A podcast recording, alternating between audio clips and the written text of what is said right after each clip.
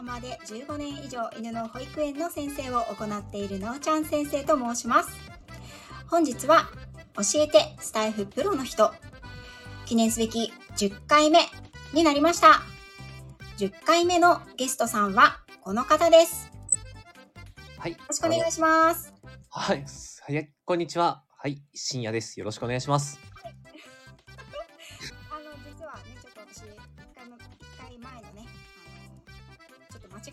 これ取り直しなんで永遠と私が喋ってるのをあの聞かせてしまってお待たせしてしまって申し訳ございませんでしたフ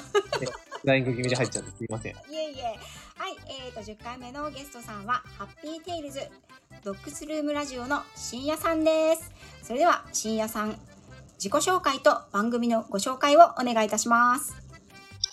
えー、ハッピーテイルズドッグズルームラジオという、えーチャンネルをやっております、えー、深夜と申します。えっ、と、一応私は、えー株式会社 WithDoc.jp という会社をやっておりまして、まあ、そこで、えっ、と、ドッグトレーナーとして、えっ、と、しつけ教室をやったりとか、あとは、えっ、と、ペットホテルの運営だったりとか、えーワンちゃんの保育園の運営だったりとか、あとはドッグイベントの企画運営、あとは、えーワンちゃんの保護活動を主にやっております。よろしくお願いいたします。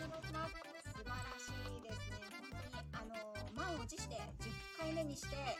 あのドッグトレーナーかけるドッグトレーナーというねはい。同業者がぶつかるというバチバチ、バチバチですね。裏ではバトルじゃないかっていうふうにまことしやかにねところもあるブレイキングダウンみたいな感じで。であえてのあえての収録にさせていただきました。はい。はい。よろしくお願いします。で番組のあの深夜さんのねはい。お話お名前を今日初めて聞いたという方もいらっしゃると思うんですけれども、いえっ、と深夜さんのスタイフ歴今、はいはい、ですかね？これね、あの、お話いただいて自分も調べてみたんですけど、えっと、一番最初に収録したのが2021年の2月6日らしいんですね。なので、もうすぐ2年になるみたいです。はい。はい。うん。つながらせていただいてますので、ですね。いろいろ結構ね。はい。番組内のあの変遷をの歴もあのいろいろと存じ上げているわけなんですけれどもはい最初にこのスタンド FM を始められたきっかけっていうのははい何だったんですか、きっかけは、えっ、と、一番最初は、えっ、と、2020年にコロナになって、そこでまあ、うちの店舗がやっぱ営業できなくなったりとか、えー出張のしつけ教室ができなくなったりとか、イベントができなくなったっていうことで、結構そのリアルで飼い主さんと接する機会がなくなったので、最初は YouTube チャンネルを、えー開設して、そこで動画でお話をするようになったんですけど、その後で、まあ、ちょっと私の知り合いが、えースタンド FM っていうものがあるよと、音声配信サービスがあるよっていうのを聞いて、じゃあせっかく動画の配信を始めるんだったら、えっ、と、音声配信で、まあ私がいろいろとそのイベントとかしつけ教室で話したことを、まあちょっとでも多くの人に届けられるんじゃないかなって言って始めたのがきっかけですね。はい、今あれですよね。深夜さんはい。TikTok、はい。はい。すべて網羅されてますよね。一応、そうですね、全部アカウント作って探りながら、探り探りやってますけど、難しいですね、SNS。でも、あれですよね、あのー、YouTube とかもすごく昔のもね、私拝見したんですけど、わかりやすいはい。で、今、あのー、スタンド FM の方は、あのー、どんな、そうですよね。あの、こいつなんだって 思われる方いらっしゃると思うんですけど、えっと、今は、えっとですね、その、最初はそのワンちゃん関係の話をメインで、えっと、もう本当に基本的にワンちゃんの話しかしないし、えっと、お話だったんですけど、まあ、だんだんだんだんなんかもう、あの、話すネタがなくなってきて、で、あの、何でしょうね。私はどっちかっていうと、その、なおちゃん先生みたいにきちんと一つのテーマのことを、えっ、と、ちゃんとこう、順序立てて、理論立てて話すのが苦手なので、結構その一つのテーマに絞って話すのが結構大変だったんですね。なんかこう台本じゃないんですけど、えっ、と、いろいろ考えたりして、で、もう話すネタもなくなってきたんで、だったらもう犬にとらわれずに、結構こう、なんだろうな、こう気軽な感じで自由にやりたくなったので、もう今は雑談配信みたいな感じになってるんですけど、もしワンちゃんのことを知りたい方は、私のこう、初期の去年ぐらいの放送とかから聞いていただくと、ワンちゃんの話が聞けるんじゃないのかなと思います。あと YouTube の方がね、しっかりと、あの話してるんで、そっちの方がいいかなと思います。という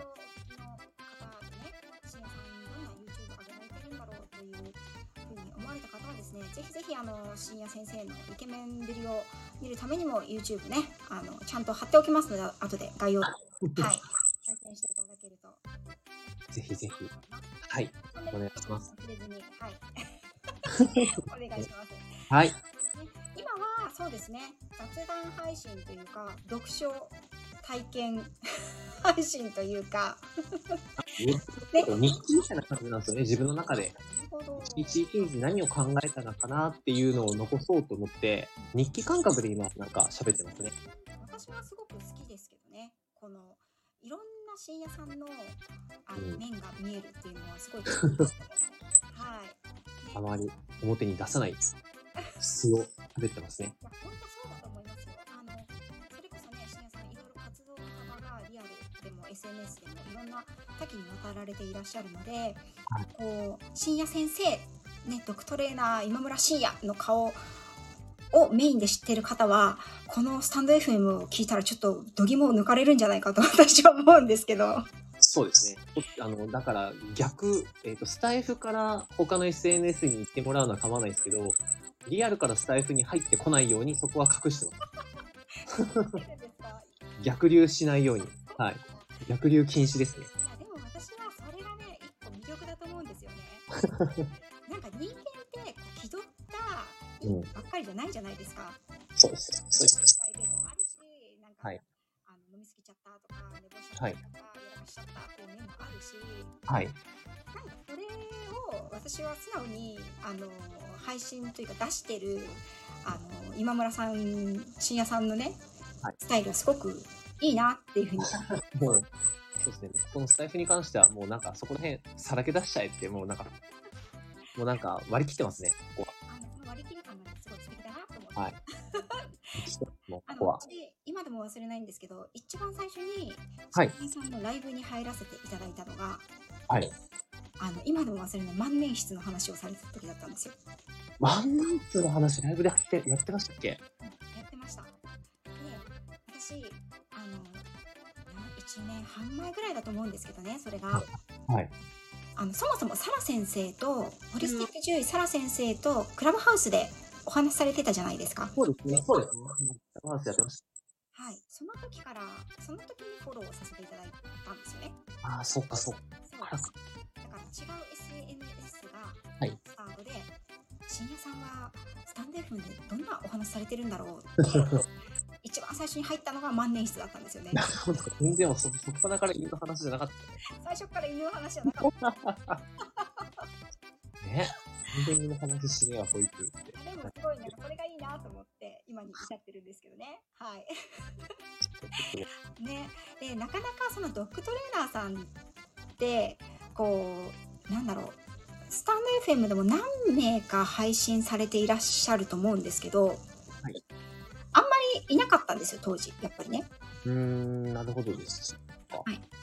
でその犬関係のお話、まあ、飼い主さんが自分ご自身のワンちゃんのことをお話しされてるってことはあったんですけれどもあんまり私の中ではこうドッグトレーナーさんとかあのはい動物関連事業者の方、まあ、はいさんとかも数名いらっしゃってたんですけどずっと続けてるって方はちょっと少ないかなっていう印象だったんですよね。そうですね。多くないかもしれないですね。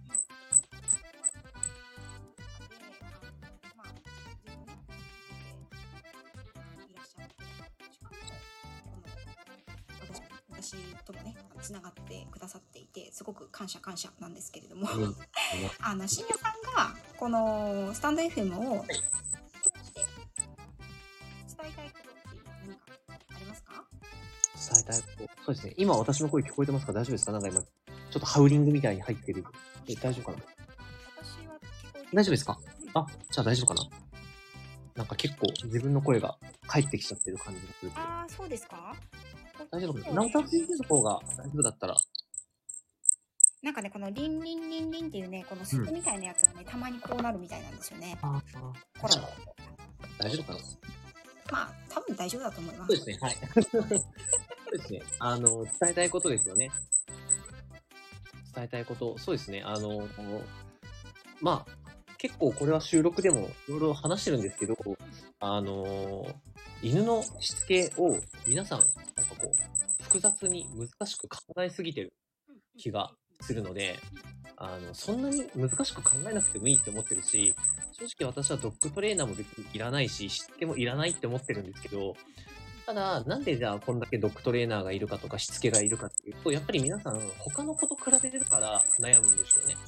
あの、テレビで見てるあの人のワンちゃんみたいにな、にしなきゃとか、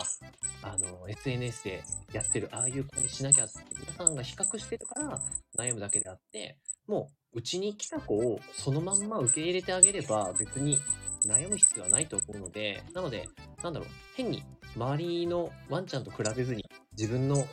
目の前のワンちゃんを大切にすればいいのかなと思います。うん。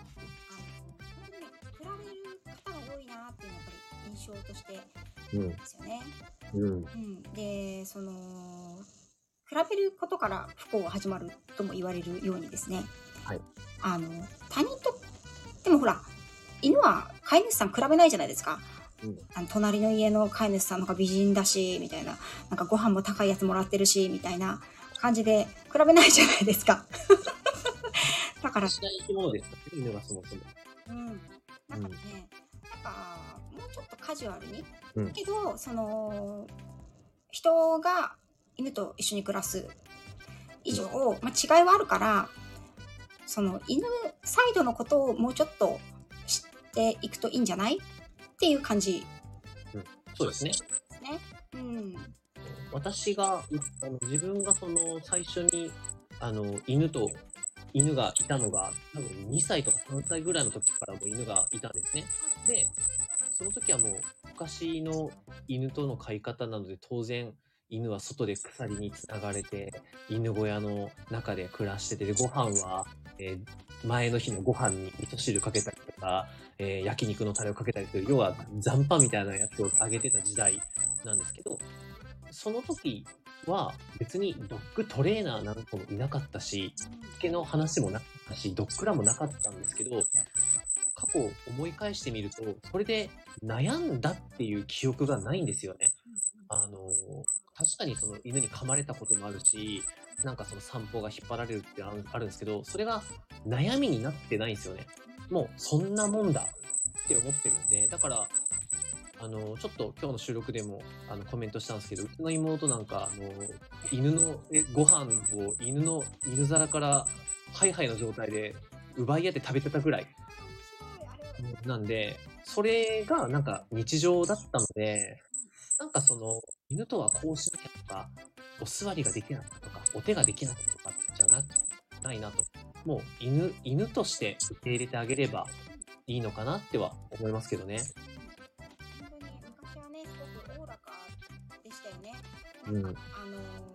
そう、難しく、ちょっと窮屈に、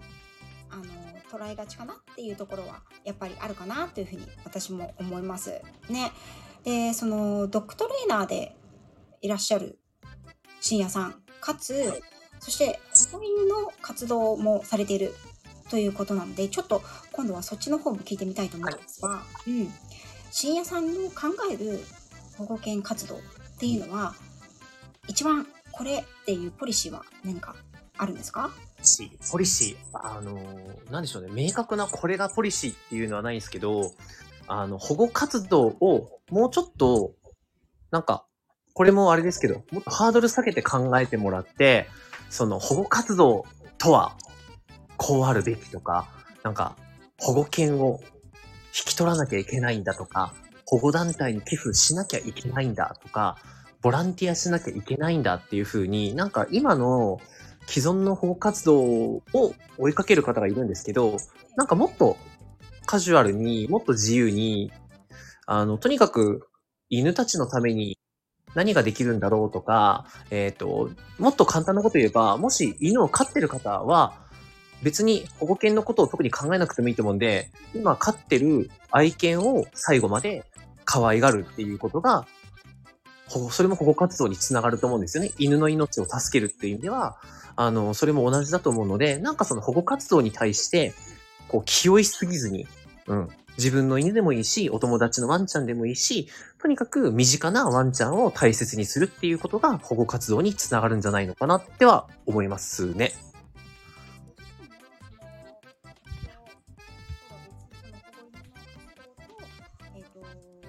会社経営というのを両立してされていらっしゃるじゃないですか。はい。はい、それは結構新しい取り組みかなと私は思うんですよね。うん、保護活動とかそういったボランティそうそういうのってやっぱりボランティアがメインじゃないですか、日本って。うん、だからそれはそれこれはこれってあのなっているところが多いし、その保護活動ってなんとなく営利目的にしてはいけないみたいなところがある中で、深夜さんは株式会社、ね、株式会社の代表でもあって、その中でその保護犬活動されてるということは、あの、何か思いがあってそういう風なスタイルを取られているんじゃないかなと思うのと同時に、あの、そういう活動をしているっていうことを知らない方もいらっしゃると思うので、よろしければ、その、会社？はい。概要というのをちょっと教えていただければあ、はい。ありがとうございます。そうですね、あのー、最初は、えっ、ー、と、うちも、えー、ボランティアみたいな形で、えっ、と、それこそ2011年の3月の東日本大震災の後に、えー、ひが、えー、福島とか宮城にいた被災犬って言われる子たちを東京の方のシェルターを作ったので、そこのシェルターに、えー、連れてきて、えー、新しい飼い主さんを探すとかっていう譲渡活動は、最初はボランティアベースで私たちもやってたんですけど、結局それって、あの、なんでできたかっていうと、当時はその今のまあコロナじゃないんですけど、東日本大震災に関する活動は全部国から助成金だったりとか、企業さんから支援金っていう、要は募金とか支援金があって、なんとかこう、私たちの人件費とか、えシェルターの家賃とか、飼育費が出てたんですけど、それが止まった途端、要はお金が一気に入ってこなくなったんですよ。で、募金も年間2万円しか集まらない。これはもう募金じゃ無理だなって思って、じゃあお金は誰かからもらうとか、その誰かの寄付を頼るんじゃなくて、自分たちで稼いで、自分たちの利益で保護犬たち、えっ、ー、と、まだ今もいるんですけど、その子の治療費とか飼育費とか、それこそ人件費、スタッフのお給料を自分たちで稼がないと、活動が続かないなと思ったので、ボラン、えっ、ー、と、私はその NPO とかっていう、えー、団体じゃなくても株式会社にして、もう堂々とうちは利益をますっていうスタイルにして、その一環で保護犬の、えっ、ー、と飼育費とかお世話代とかっていうのを今出してるっていうやり方に切り替えてます。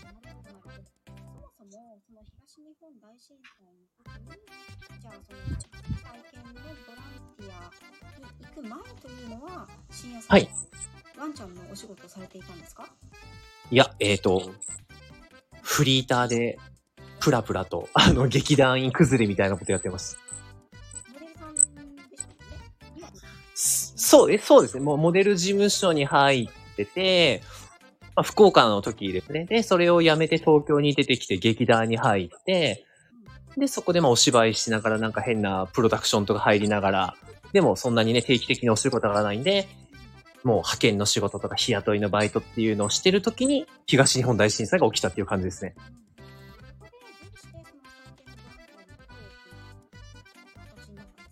あ、えっとですね、これも縁で、その、派遣の仕事をしてた時に、たまたまその同じチームで働いてた、まあ、上司の女性の方がいるんですけど、その方が、もともとそういったペット関係の専門学校に行った方で、ずっとその方と犬の話をしてたんですね。いや、自分犬が好きなんすよとか、将来犬の仕事したいんすよとかってなんか話してて、そしたらその、東日本大震災が起きた時に、その先輩の女性の方に最初、その、東日本大震災の犬を受け入れるシェルターを作るけど手伝わないかって話がその先輩に来たらしいんですけど、その先輩の実家も結構その被災地の近くだったから、なんかそういうふうに、お手、実家が大変だから、私はお手伝いに行ける、あの、余裕がないっていうので、じゃあ、そういえば私の後輩というか、部下に犬が好きって言ってた男がいるんですけど、その子紹介していいですかって話をしてもらって、そこで繋いでもらったっていう感じですね。うーん、もう本当に、たまたまです。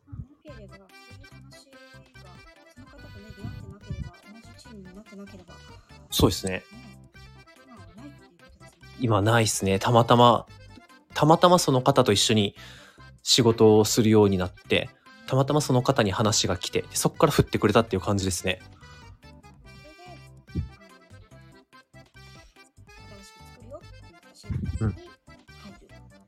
そうですね。た立ち上げメンバーみたいな形で関わり出したのが、もう犬のその仕事に、犬の仕事に関わったきっかけですね。そっからですね。はい。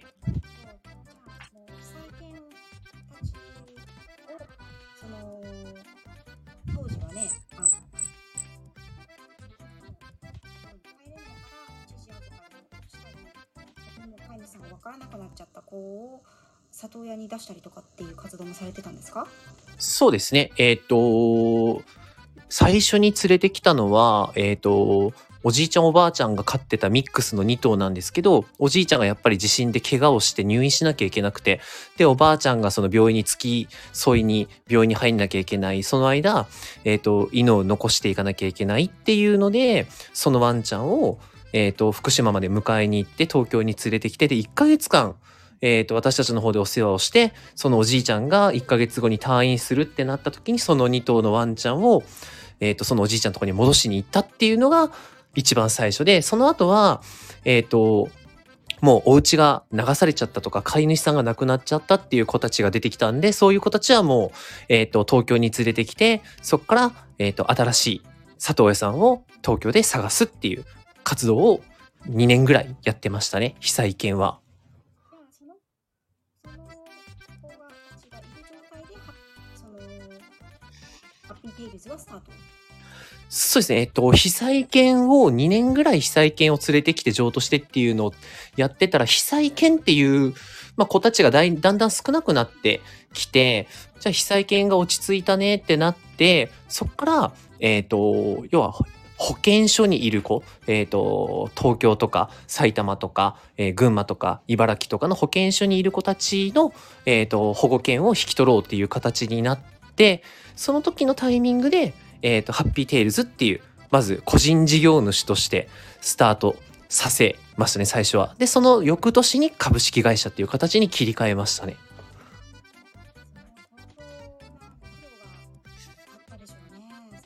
もう相当な、そうですね、もう一番の苦労はやっぱりもうなんだかんだ言ってお金ですよね。こういう活動はもうお金がもう全てみたいなもんですよね。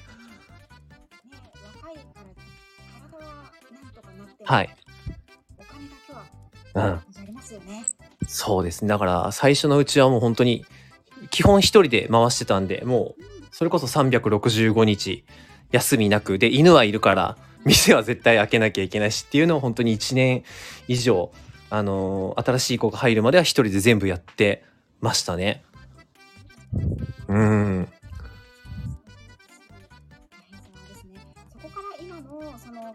幼稚園もやってホテルもやってイベントもやって、っていうトリミングをされてましたっけ？トリミングはそうですね、あのー渋谷の方の店舗はトリマーがいるんで、そこはトリミングもやってますね。今は3店舗。になるまでに相当なご苦労があったと思うんはいですけど、一番やっぱり苦労されたことというのははい。何ですか？でお金のやりくそうです。まあ、まずはもう一番にお金のやりくりで、で、やっぱりこの2年前のコロナになった時が、もう、本当にやばかったですね。あの、国の、そういったコロナの支援金とか、あの、休業協力金とか、助成金でなんとかしのいだっていう感じで、もう本当に資金と、あとは、あれですね、あの、店舗も増えてくるとスタッフも増えてくるんで、やっぱりその人の、スタッフの、なんでしょうね、その、コントロールじゃないんですけど、やっぱり各店舗のスタッフに今どうやったらそのスタッフがストレスなく働いてくれるのかっていうところを考えたりとか、じゃあお給料どうしようかとか、もういったそういった人の、えっ、と、人を雇うっていう大変さがやっぱり大変でしたね。私もあのしながらね、だけでしかやってなかったんですけど、はい。はいでもね、その相当人や資金でははい。したので、はい。何店舗もあってね、しかもずっと抱えていく、ずっとっていうか、あの保護犬ちゃんたちををその譲渡するまでやっぱりうんいるわけじゃないですか。その子たちはいっていうことを考えると、はい。かなり大変じゃないかなと思うんですけども、その今のスタイルに落ち着くまでにはどう、はいあの話せる範囲で いいんですけど、どういう変はい化があったんですか、例えば、どうしてその最初は保護活動だけだったのが、はい。はい。運動ホテルを始めようとか、ああ、はい。はい。始めようとか、幼稚園を始めようっていうはい流れになられたんですか、はいそうですね。もう、あのーやっぱり、なんとかお金を確保しなきゃいけなかったので、で、まあ、シェルターというか、建物はあって、で、犬を収容するスペースはあって、で、私と、まあ、その時私ももう犬のトレーナーの資格を取ってて、で、後から入ったスタッフも、えっ、と、ペットのそのドッグトレーナーの専門学校の卒業生だったんで、犬のお世話ができる、トレーニングができるっていう状況になったので、じゃあ、どうやったらお金って利益が出るのかなって考えた時にまずはじゃあペットホテルをやろうっていうことでペットホテルをやってでえっとトリミングっていうカットはできないんだけどシャンプーはできるよねっていうことでワンちゃんのシャンプーをやるっていうのを最初1店舗目で始めてたんですけどそしたらまあこれもなんかいろんな人のつてでえっと別の神奈川県の相模原の方の店舗ワンちゃんの保育園やってるオーナーさんがもうちょっと自分の体力年齢だったりとかそこのスタッフさんとのまあ問題でもうそこの店舗を閉めようと思ってる。もう完全に廃業しようと思ってるんだけどなんかこう引き継いでくれる人いないかなっていう話があるんですけど今村さん興味ありませんかって話が来たんで。なのでじゃあちょっとワンちゃんの保育園ってこれからニーズがあるかなと思ってそこの神奈川県の店舗を事業譲渡っていう形で引き継いだのが2016年なんで6年前。に。はい。に2店舗目ができたっていう感じですね。それと同じような流れでえっ、とまああるえー企業さんが運営している、えートリミングサロンがもうその企業さんがもともとペットと関係ない会社だったんで全くその犬のノウハウがない状態で店を作ったけどうまく回らない。で売り上げも落ちてるでどうしようやめようかっていう話があるんだけど今村さんどうですかって話が来たんで見に行ってあうちはそういえばトリミングのお店ないからなっていうことで、えー、と引き継いで事業譲渡したのが今の渋谷店で3店舗になったっていう感じです。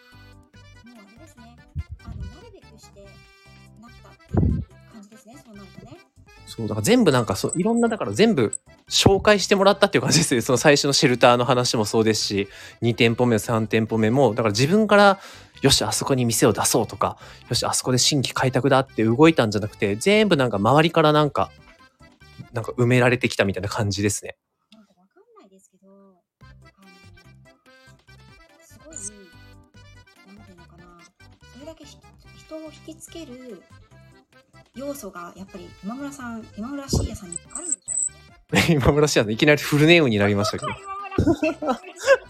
いきなりフルネームになりましたけど。そう。うんなんていうかその生半可な気持ちでやってる人にその、まあ、いかに締めるって言ったって、うんそこについてるお客さんはそのままね、授業譲渡で形式言ってる内容が変わらなければもちろん離れていく方もいるけどはそこにそのまま来続ける方もいらっしゃるわけじゃないですか。そうですねもう8割9割ぐらいの人たちはもうそのまんまスライドで別に変わらずにそのまま残ってくれましたね。だからそれはやっぱり親切なご人徳でありうん。と人間ってやっぱり言ってることじゃなくてやってることを見ると思うので、そこはやはりその深夜さんの活動がそれを見て声をかけようって思った。うん。うん、あの縁ですよね。縁、ご縁ですね。もあるし、縁もあるし、やっぱりお人柄に惹かれて周りの方が寄ってくる。さらにやっぱりしんさん自身がそういうことをね、あのー、やるために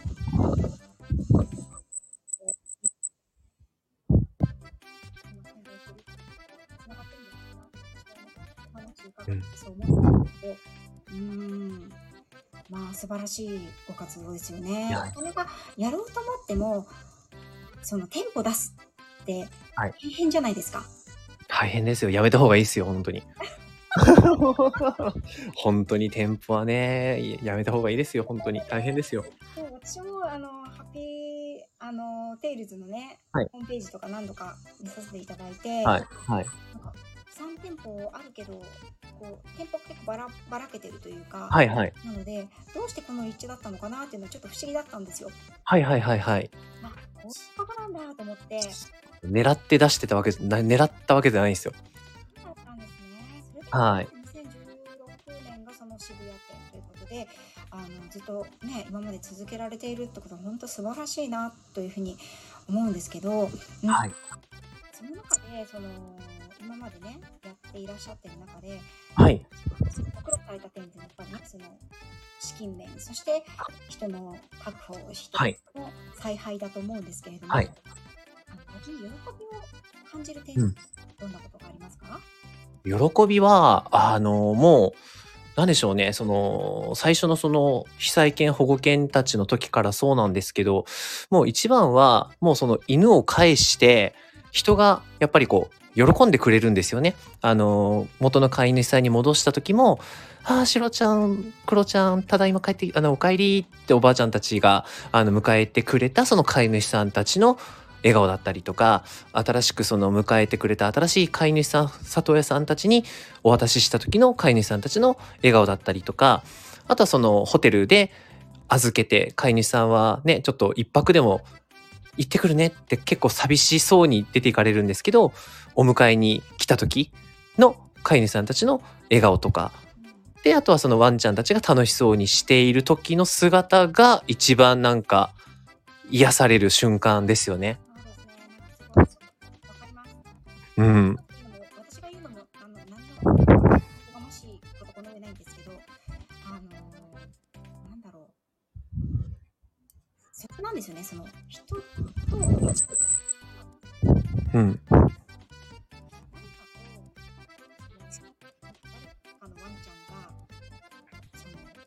せそうにしてる瞬間を見るのって、うん。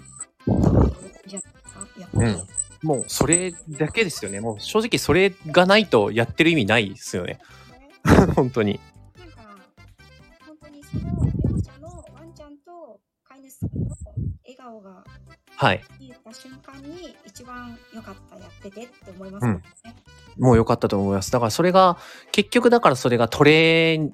その、しつけの、えっ、と、トレーニングっていう部分にもなるんですけど、例えばじゃあ、飼い主さんは一切、飼い主さんの顔が見えないで、犬だけが来て、で、犬をしつけて、まあ何かね、トレーニングして、じゃあ、とりあえずじゃあ終わりました。じゃあ飼い主さんに返しておいてっていうのだと、多分やりがいって全然ないんですよね。その飼い主さんに来てもらって、飼い主さんと一緒に練習して、で、飼い主さんが変わっていく愛犬を見て、あ、できるようになったねとか、あ、こんなこともできるんですねって、飼い主さんの顔が変わっていくのを見るのが、やってて意味があることなので、だからトレーニングって、その、これも多分、なおちゃん先生ともお話ししたことがあると思うんですけど、トレーニングって別に犬をしつけることじゃなくて、犬と飼い主さんが楽しそうにするにはどうすればいいかなっていうのを考えられる人が多分トレーナーさんだと思うので、ないうんはい。思うんですけど、だから、これだけ、ね、なんとかしても全然、なんだろう。それは目的がちょっと違うなって思うし、うん私たちが犬を、ね、なんか教える、教え込んでできることって何でもすごくないじゃないですか。そうです。全然、なん、なんておこがましいんだろうと思いますよ。犬に対してこれができる、こういうことを教えるっていう態度って、なんか、なんだろうな。そんな偉くねえからなって思いますけどね、トレーナーって。なんか、あのなんだろう。それは私はそうじゃないなっていうふうに、やっぱり自自分がやってきても、やっぱり一番幸せをどうするかって言ったら、飼い主さんができるようになって、うん。こんなにあの喜んで、ん楽しそうで、コミュニケーションが取れるようになりましたって言ってくださることがやっぱり私の幸せなので、うんやっぱり両方幸せにしたいっ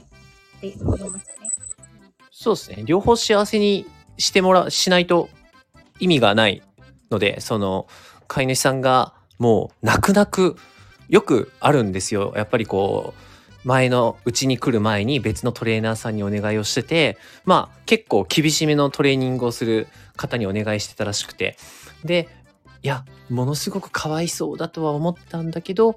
あの先生が言うからもう心を鬼にして、こういうトレーニング続けてましたってその、もうか、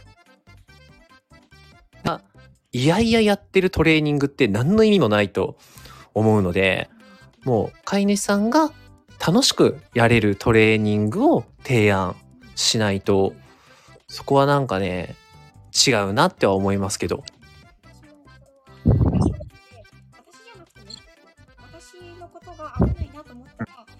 違うところに行ってくださっても全然構わないんですけれどもあのできればはいはい。おさんもワンちゃんも両方笑顔でほんの十何年っていう短いはい時間ですから、はい一緒に過ごしていただきたいなっていうところなんですよね。うんだから、なんか、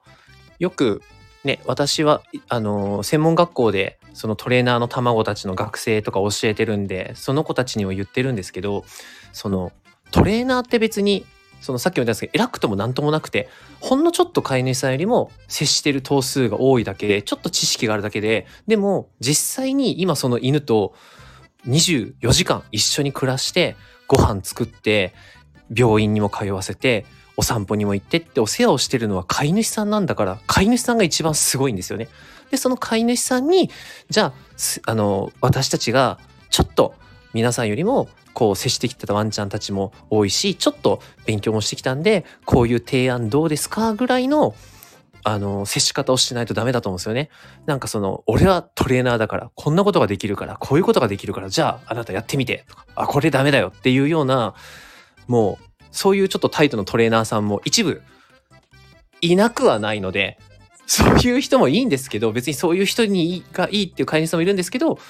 自分はそういうトレーナーにはならないようにしようっていう、なんかこう気持ちはありますけどね。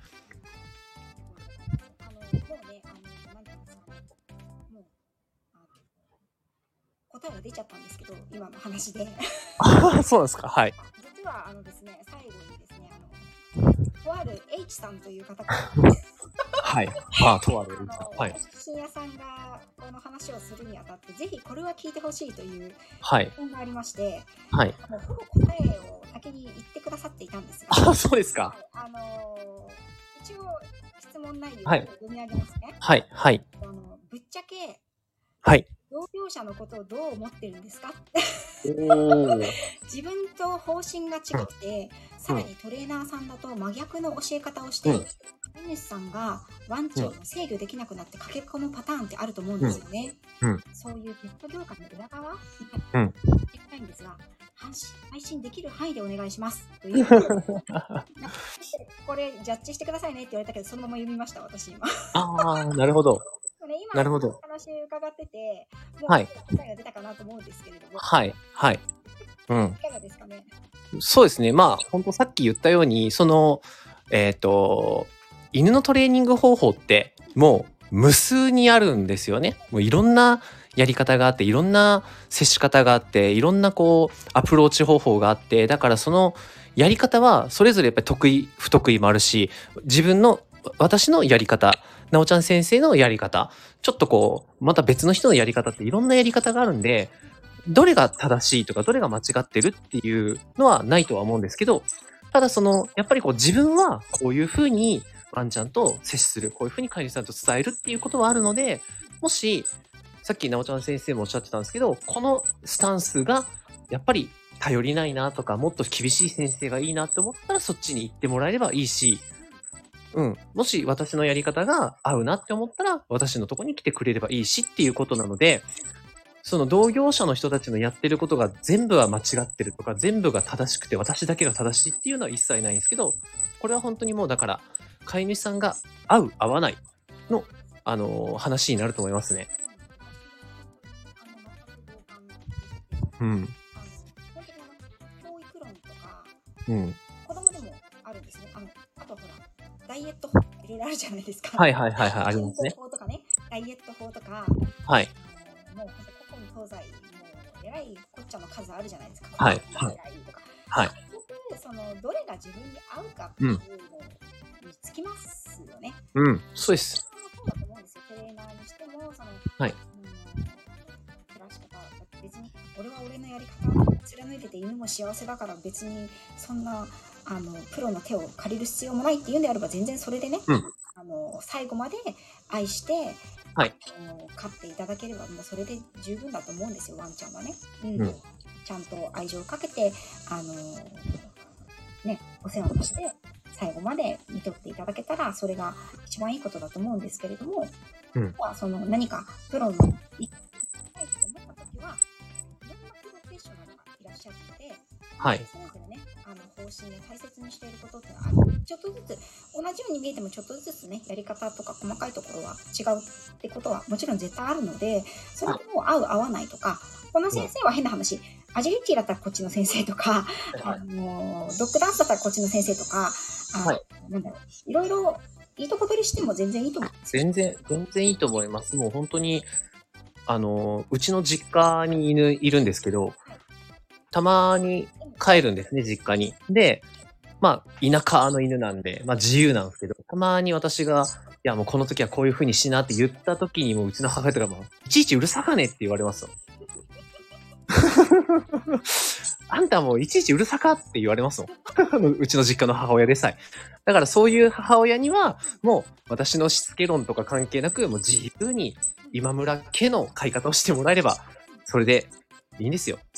そういうもんですよ。そう思います。なんか、あの、究極はやっぱり飼い主さんとうん。ワンちゃんが幸せなら、ね、幸せな十何年を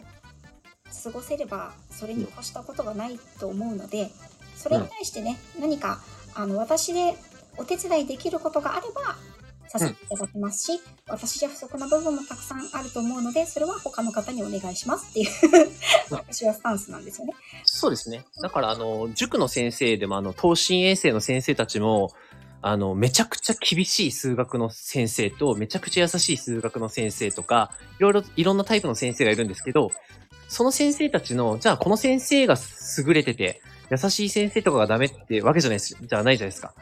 やっぱり厳しい先生の授業を受けたいっていう子もいるし、優しい先生の授業を受けたいっていう子もいると同じだと思うんですよね。トレーナーも。どの先生と自分が合うかだと思うんで。ううんその、飼い主さんだけのジャッジじゃなくて、ワうん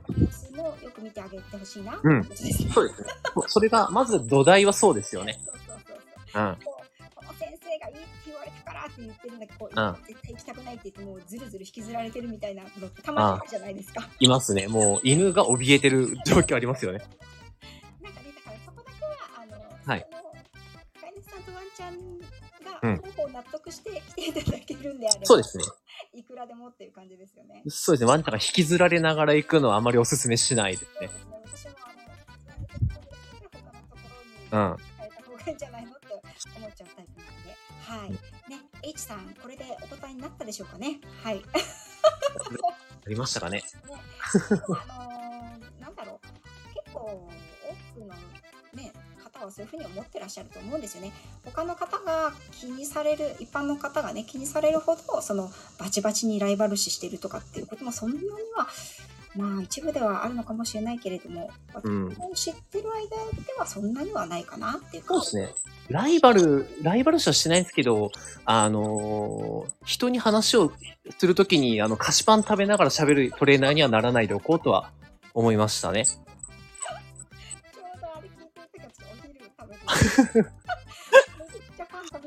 いや、でもあれ、普通に考えてありえなくないですか？飼い主さんとのお悩み相談の収録をしてる最中に、菓子パンむしゃむしゃ食いながら、コーヒー飲みながら、いや、糖分がね、とかって言いながら、むしゃむしゃやりながら喋るトレーナーって、自分はその人のがどんだけね、素晴らしいトレーニング理念があろうが、素晴らしいスキルがあっても、自分はあの先生には習わないでおこうって思いましたね。私それをあのあこのことだろうなって思ってその後 YouTube 見たんですよ。あ、わかりましたなんとなく分かったのでで その後さらにはい深夜さんの YouTube 見たんですよ。めっちゃ真面目と思って。でしょ？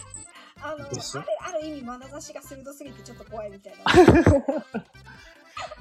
画面越しに目で刺されそうみたいな。間違っても菓子パン食べながら収録しないと。そこだけはね、そこだけは気をつけます。本当一点もそらしませんよあなたの瞳をぐらいの感じでしたけど。そうですね。ロックオンしながら